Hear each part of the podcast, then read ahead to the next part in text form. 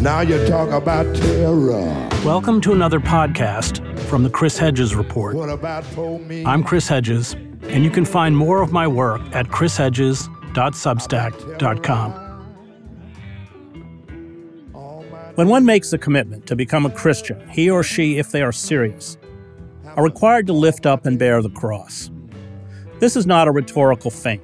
If you take this call seriously, it means a life in perpetual opposition to power, including the institution of the church itself, and a commitment to always stand with those the theologian James Cone called the crucified of the earth. It is a hard and lonely road, one that will see you, if you truly stand with the oppressed, soon treated like the oppressed. Roy Bourgeois takes this call seriously. He has paid the price. Born in a small Cajun town along the Mississippi River in Louisiana, he played football in high school and after graduating from the University of Louisiana, joined the Navy, eventually ending up in Vietnam as a lieutenant where he would be wounded. Vietnam, he writes, became a turning point in his life. He worked in his off hours with a Catholic priest and two nuns who ran an orphanage, seeing in their work a compassion and love that was in stark contrast to the violence and death of war. He went to seminary and became a priest. He worked in the slums in Bolivia during the U.S. backed military dictatorship of General Hugo Banzer. He decided he could not be an apolitical priest, only saying Mass and baptizing babies. He spoke out against the political repression leading to his arrest and expulsion from Bolivia. This was just the start. He organized protests outside Fort Benning, Georgia, where the U.S. was training Salvadoran soldiers to fight the leftist insurgency. He illegally entered the base to broadcast a taped message by the assassinated Salvadoran Archbishop Oscar Romero, calling on Salvadoran soldiers to stop the repression, an act that saw him sentenced to 18 months in prison. In 1990, he entered the base again, sprinkling his own blood, along with the blood of other protesters, including Medal of Honor winner Charlie Liteky, over photographs of six Jesuit priests, their housekeeper, and daughter murdered by U.S. backed death squads in El Salvador. He went to prison for another 16 months. He defied the Catholic hierarchy by actively supporting the ordination of women, and for this act of justice, he was expelled in 2012 from the priesthood. Joining me to discuss his remarkable life of resistance and his steadfast fealty to the Christian call is Roy Bourgeois, author of Male Supremacy in the Catholic Church and Insider's View. So, Roy, I want to begin uh, early on in the book where you don't talk about it in detail, but I'd like you to explain it. You are in, a, uh, I believe, a barracks or somewhere. You're attacked. I think there are eight people who were killed. Uh, you yourself are wounded. Can you tell us what happened? Yes, I, I was transferred to the space thinking it was near Saigon. I would be safe there, but then I learned there was no safe place to be in Vietnam. And one night, actually, it was about four o'clock in the morning, we were attacked. And um, we just had to take cover. We were trained to do that just in case this would happen. And it was totally by surprise. And um, I regret to say that some friends were lost. There were a number killed, many wounded. I was very fortunate. I was among the wounded. And, um, but it really, that experience causes one to really uh, reflect. And I began to realize how fortunate I was to. I remember then just months later, my year in Vietnam had ended, my tour. I was four years in the military as a young lieutenant, and I was going home. And as that plane left uh, Saigon, returning, a plane load of us to return back home, many of us wept. Uh, we were alive.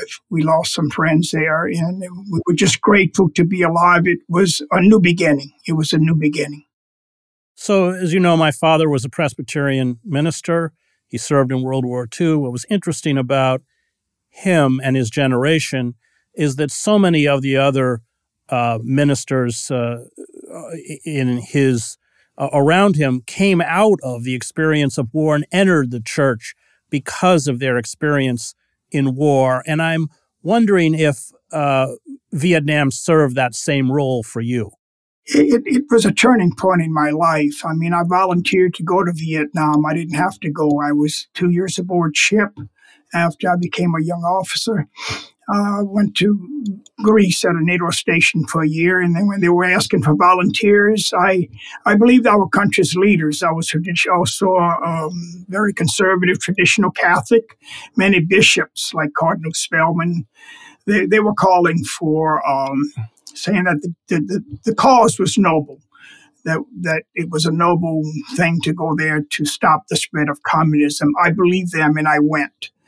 And um, I later learned, especially after that experience there in meeting Father Olivier, caring for all these children, a few hundred children, um, I would go there with my buddies to try and help them with food and medicines.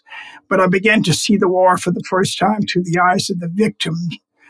And this priest had a big influence on my life. I'd never met someone like him. He was a healer. Um, he was really um, in a sense, I was learning for the first time the meaning of that word solidarity, solidarity. And um, I talked to an Army chaplain. My fourth year was coming to an end. I had expected to make the military a career, but that that changed now. I wanted to become a missionary priest like Father Olivier and be a healer in our world, a peacemaker. And I came home and later joined the Maryknoll Missionary Order. And I just felt it again. Once again, it was a new beginning. I was alive. And when I entered the seminary, I must say my life had a lot of meaning. I felt joy and hope once again. There, there was a line in your book that I thought was important. Uh, you're at the orphanage, you're volunteering your off hours uh, with this Catholic priest and the nuns, and you say that he wasn't trying to convert anyone to Catholicism. Most of these people were Buddhists. Uh, yes. And I thought that was really an important point. It's about bearing witness. I want you just to expound upon that.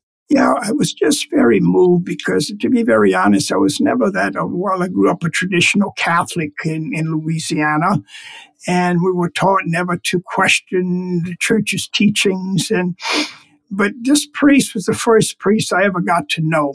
And what really inspired me was that he was just filled with compassion for the children who were being killed. So many of their parents, these were orphans. Their parents had been killed by our bombs and napalm and um, our, our bullets. And he was a healer. He stood out. He was from Canada and had been in Vietnam for years. He'd gone there as a young missionary priest. And one thing that inspired me too, he was not trying to convert these children who came from Buddhist families. He wanted to uh, just to try and get them um, to, to be healed. Many of them were sick, wounded by our bombs again. And um, he stood out. And I thought, really, I no longer wanted to spend my career in the military. I started thinking of being a missionary priest like this priest. And I talked to an Army chaplain about doing that, and he recommended the Maryknoll Missionary Order headquartered in New York, also in New York, with missions in Asia, Africa, and Latin America.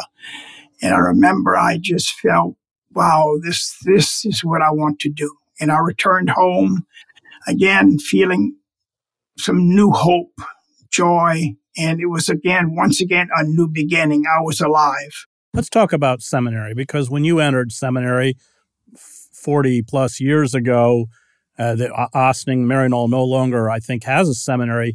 Vocations have fallen, uh, you know, dramatically. Uh, this will get to the whole point of your book in many ways. Uh, but let's uh, juxtapose what it was like in the seminary in terms of vocations, uh, in terms of the strength of the church, and what's happened today. I mean, that was way back in 1966 when I entered the Maryknoll community. I went to their seminary in Glen Ellyn, Illinois, outside of Chicago. At that time, there were over 300 seminarians. Um, they had over a thousand priests working in Asia, Africa, Latin America. Well, that has all changed. You know, I mean, today, today, fast forward, um, there's only 16 seminarians, only four in the United States. Uh, the seminary has since closed. Um, they're down to 250 priests. Um, the majority, more than half of the 250, are over 70 years old. In short, Maryknoll is uh, on life support. And Mike Maryknoll is just a microcosm of what's going on in the bigger church, the Catholic Church. Once again, I think because it became clear, but not, not in the seminary. When I went to the seminary, we didn't question the all male priesthood. Um, we, did, we didn't have a problem with women, but something happened to us over the next six years as I look back on that experience. Uh, little by little, being put on a pedestal, pedestal, we were told that we were special, called by God, and what we could do, women could not do. We were the chosen ones to be leaders in, in the faith community. And um, and again, little by little, we become addicted to, I could see that as I look back, addicted to power and how we began to see women as a threat to our power and very privileged lifestyle. And that addiction to power only accelerates really uh, when we become ordained and we're treated different. And it took me years actually in the seminary. We didn't really have anyone calling for the ordination of women. But then it was years later that I began to meet very devout Catholic women in my ministry. And as a priest, I must say I was very happy. I found the meaning and the joy and the hope I was seeking in life. And went about my ministry and got a lot of support from the Maryknoll community, my fellow priests, working on this issue of the School of the Americas military, um, U- U.S. military uh, involvement in Latin America and what how we were causing a lot of suffering and death. And when we started the School of the Americas Watch protest and going to prison, I among the many, um, my fellow priests supported me. They came to our vigils at Fort Benning to protest. But something happened when I began to meet uh, Catholic uh, women in my ministry. Uh, talking about this injustice of U.S. foreign policy in Latin America, I discovered uh, an injustice uh, closer to home. It was in my church, the Catholic Church. I began to meet devout Catholic women who said to me they were they were called like I was to the priesthood. And what I heard from these devout women, many of them in the movement I was a part of, the School of the Americas Watch, it kept me awake at night. I began to ask basic questions, you know. Um, who are we as men to say that our call to the priesthood is authentic, but the call of women is not. Doesn't Galatians um, 3.28, the Holy Scripture say it very clearly. It's not complicated. Uh, it says very clearly that um, that men and women are created of equal worth and dignity. They are one. They are one. Men and women are one. And both are called, of course, to the priesthood. And I started to ask my fellow priests, uh, why can't women be ordained? And I remember I thought I would get a better response, but I began, I underestimated, let me put it this way, I underestimated the depth, the depth of the sexism and the misogyny uh, in, in, the church and in, in my, in the priesthood, I was quite surprised at the, the resistance and the anger I got when I started asking my fellow priests, why can't women be priests as we are called? They too are called. And that was only the beginning of my being expelled from the priesthood. Well, uh, you eventually take part in a uh, kind of ad hoc ordination service for women uh, and this leads to your expulsion. You write in the book the crisis in the Catholic Church is not complicated. If the patriarchy that dominates the church is not dismantled and women are not treated as equals, the church will continue to diminish and eventually die. That's what I began to see. It became very clear that we were in trouble. The Maryknoll Missionary Order was but a microcosm of the, the larger Roman Catholic Church, it's in a crisis. And at the core of that crisis is uh, the all male priesthood. At the very core is male supremacy and how men, how we somehow We were not that way when we entered the seminary. Um, something happened to us. And of course, over the years, many of the ordained priests left and married, and they, of course, were expelled, and they did not fear women or see them as a threat. They married and they were expelled. Somehow I just cannot see Jesus expelling someone, one of his followers who, who, who was, who said that um, he was going to get married, that they had to leave the community. But let me just say, the church is in, in, is in a big crisis. The sexual abuse scandal, of course, contributed to that. But at the very core is the all male priesthood men who see women as a threat. You write Among the thousands of Catholic priests who raped and sexually abused thousands of children, the vast majority were not expelled from the priesthood or excommunicated. Every woman who has been ordained as a priest in the Catholic Church has been expelled and excommunicated by the Vatican. Yes, I, I was very upset, in a sense, um, saddened by the letter I got from the Vatican after I attended. It came to the point where it was time to cross the line. and I did the unspeakable.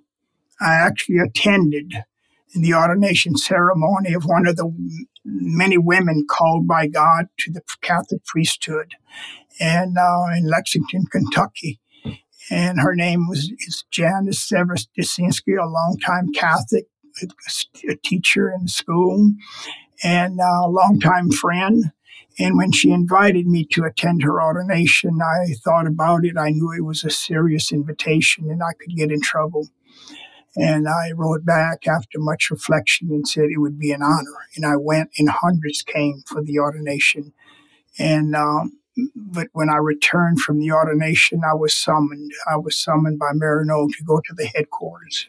I had to go before the called the Superior General and the General Consul, the leaders of Maryknoll, and then they sent a report to the Vatican, Pope Benedict, who was Pope at the time. And um, it didn't take long. They sent the report, and I had to explain the, the, the ceremony, the ordination ceremony was the same as when we were ordained. And it was such a joy for everyone to be there. But I must say, my fellow priests did not share our joy. They were very upset, very angry and um, they wrote to the Vatican about my participation in this ordination. And it didn't take long to get a letter from Pope Benedict, the Vatican, the Congregation for the Doctrine of the Faith. And the letter stated that I had caused grave scandal in the Catholic Church by believing in the ordination of women. I want to ask you about El Salvador. It's where we met. I was covering the war. You were very involved in uh, Salvador. You started the uh, the America's Watch. Um, uh, but before, I just want to, as an aside, you've also very been very uh, outspoken about GBLTQ rights. And one of the things you did, you write about in the book that I thought was great. You wrote all your friends in the priesthood who you knew or assumed were gay and asked them not. You do have to come out of the closet, but you do have to stand up for GBLTQ rights. And of course, I believe none of them did. Let's talk about Salvador. You go to El Salvador on a fact finding mission. Uh, there was a famous moment where you disappear in El Salvador. I think you went off with the FMLN or something. Uh, um, but talk about Salvador. It, uh, of course, deeply affected me. I was there for five years. Uh, and you just became one of the champions uh, after that visit and, of course, set up this because Salvadoran soldiers were being trained at Fort Benning. But talk about Salvador. After being expelled from Bolivia, after my ministry there for five years, I must say um, I came back to the United States and then became very involved in El Salvador after Archbishop Oscar Romero was assassinated, gunned down at the altar while saying Mass. And just months later, four uh, U.S. churchwomen uh, were raped and killed by the uh, Salvadoran military and two of them, Maura Clarke and Ita Ford, were Maryknoll sisters, nuns, and good friends. And I must say, uh, what happened to them really um, was very serious. Um, it was then later that I went to El Salvador, and I had never seen anything quite like El Salvador. It reminded me of the just the violence and the death of Vietnam. But um, I came back from El Salvador. I could not be silent. I, it was the slaughter of the innocents. And what hurt too was to see my country, the United States, giving millions of dollars in military aid and of course training the military from El, at the School of the Americas at Fort Benning. And when I was invited to go to to, to El Salvador on another trip, that's when I was invited to to to join um, the the landless farm, the campesinos who were being killed, uh, to go off with them, and that was very serious. Um, I was missing for a while. I was alive, but way out in the, the, the you know the the mountains, and um, they thought I had been killed. I was alive, and uh, when I came back from that experience, it was another great opportunity to let the people know in the United States that we have to speak out that our silence on U.S. foreign aid, military aid to, to, to El Salvador was a grave injustice.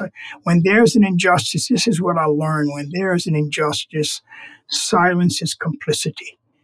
And I couldn't be silent you know, about El Salvador. I couldn't be silent about this issue of the all male priesthood. Silence when there's uh, an injustice is complicit in that injustice. But I came back, I must say, uh, once again, death was very close in El Salvador. I came back uh, grateful to be alive, grateful. I want to talk about prison. Uh, uh, you get out your first bout in prison. You get out and go to, I believe, to a Trappist monastery. I think you last about five months, which is five months longer than I'd last there. Um, uh, but talk about the effect of prison on you. There's a wonderful line in there, I think, where you said that you were freer in prison uh, than you were in seminary. Is that right?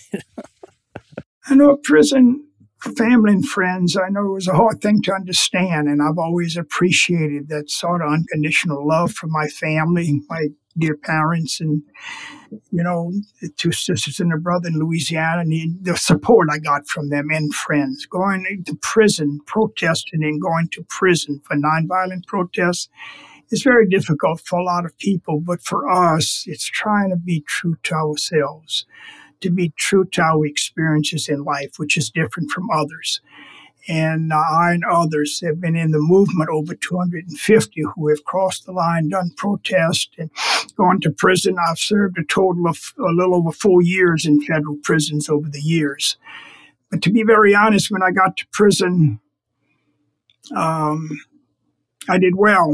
I, it was some of the best retreats I've ever had. I'm, I'm a great lover of solitude. I'm an activist, but I really feel in my life it's important to have quiet time. And prison was a time to, I was in solitary confinement for a couple of months and that was challenging. But there too, I was able to read. I had access to books of the great um, uh, theologians like Thomas Merton and many others, John of the Cross, and men and women. Really, were spiritual, you know, um, gave me courage there. And I, I, always got out of prison feeling, though this happened uh, when I got out of, out of prison, uh, I was in solitary confinement and became very much of a contemplative. And there was a time when I got out of prison, I thought I was being called to the contemplative life. I used to make retreats with the Trappist monks in Georgia and outside of Atlanta. And I joined their community thinking this is where I was being called. It was all leading to this Vietnam, Bolivia, El Salvador. It was leading to, to the monastery to be a contemplative monk. And, um, but I was there only five months and I realized that uh, I'm not a full time contemplative um, meditation, silence, solitude, spiritual reading is very much very important to me. But I've got to integrate that in my active life. I'm, I'm an like most people uh, do not live in a monastery or not full time contemplatives, but we need some quiet time, especially at the end of a long day. So many family members, friends, couples, and I too have learned, try to learn to keep that balance. But I came back from the monastery. It was a good experience and um, returned to Maryknoll and really got much more involved in, in the protesting of U.S. foreign policy to Latin America with the support of my Maryknoll community, I must say.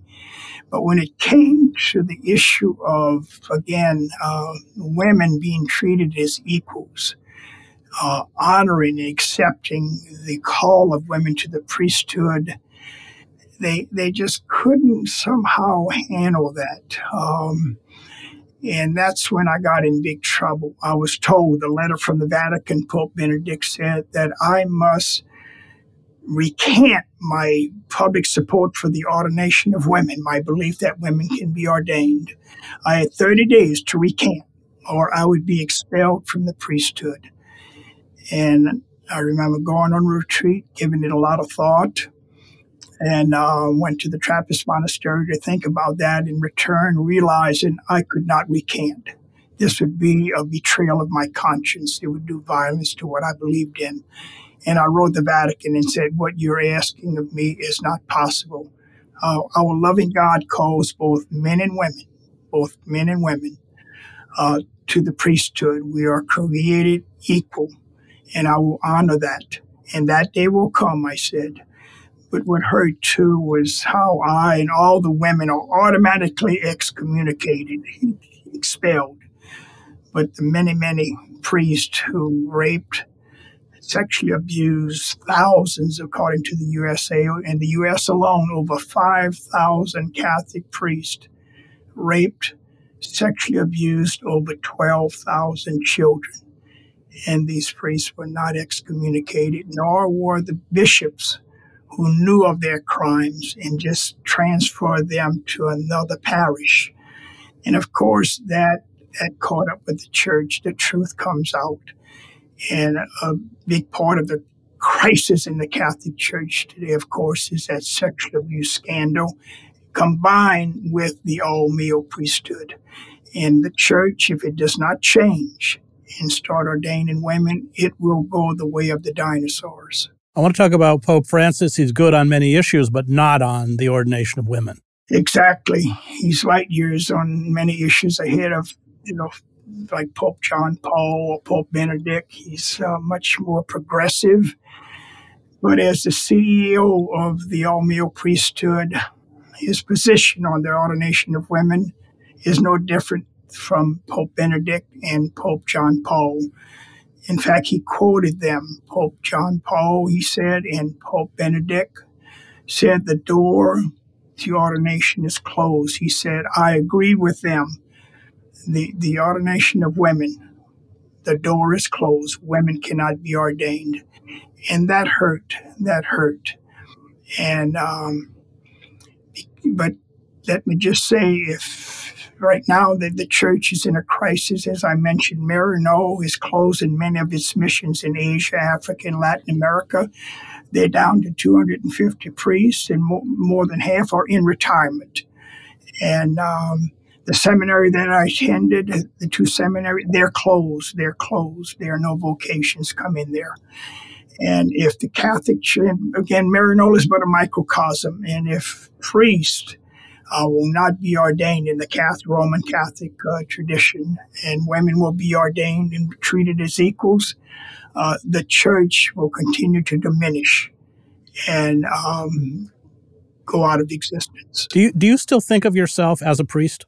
Well, they tell us when we are ordained, thou art a priest forever, according to the order of Melchizedek, thou art a priest forever. And they teach us this in the seminary um, and the many who married. I saw many, over half of the Maryknoll priests who were ordained are now married. And many of them continue to be good friends.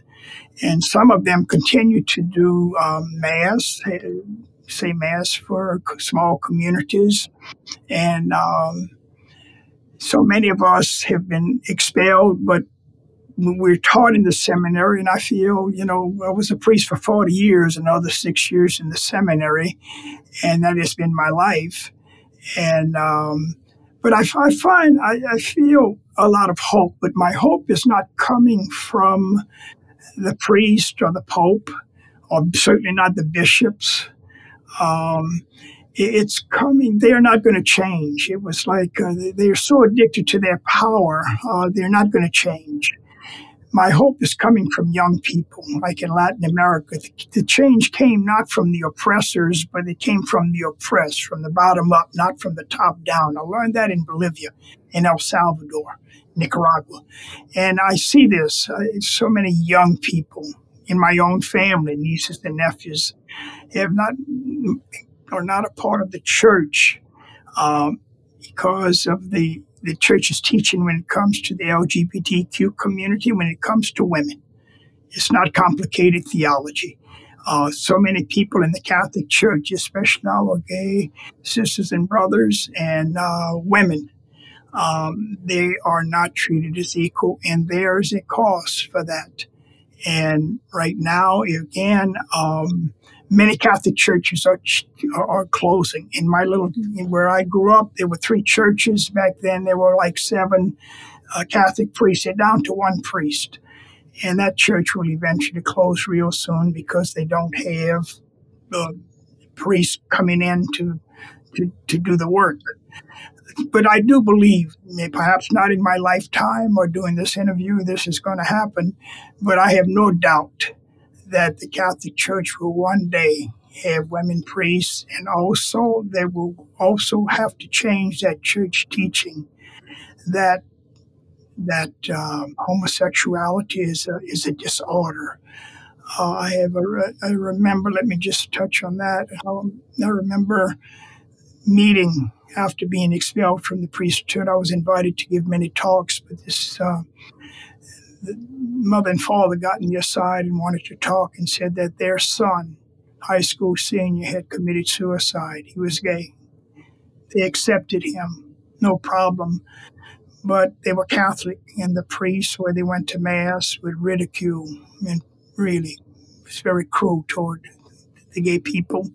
And also at the school, there was a lot of uh, hurt and they said, you know, they told me, I'll never forget what they said, that the Catholic Church's teaching on homosexuality played a part in the suicide of their their their, um, their son, and that prompted me to write many uh, long time priest friends in Maryknoll. I was with the community for 40 years, and many of them are gay and I, I, wrote to them and asked in a, in a respectful way, could you please break your silence for young people and call for the church's teaching to change?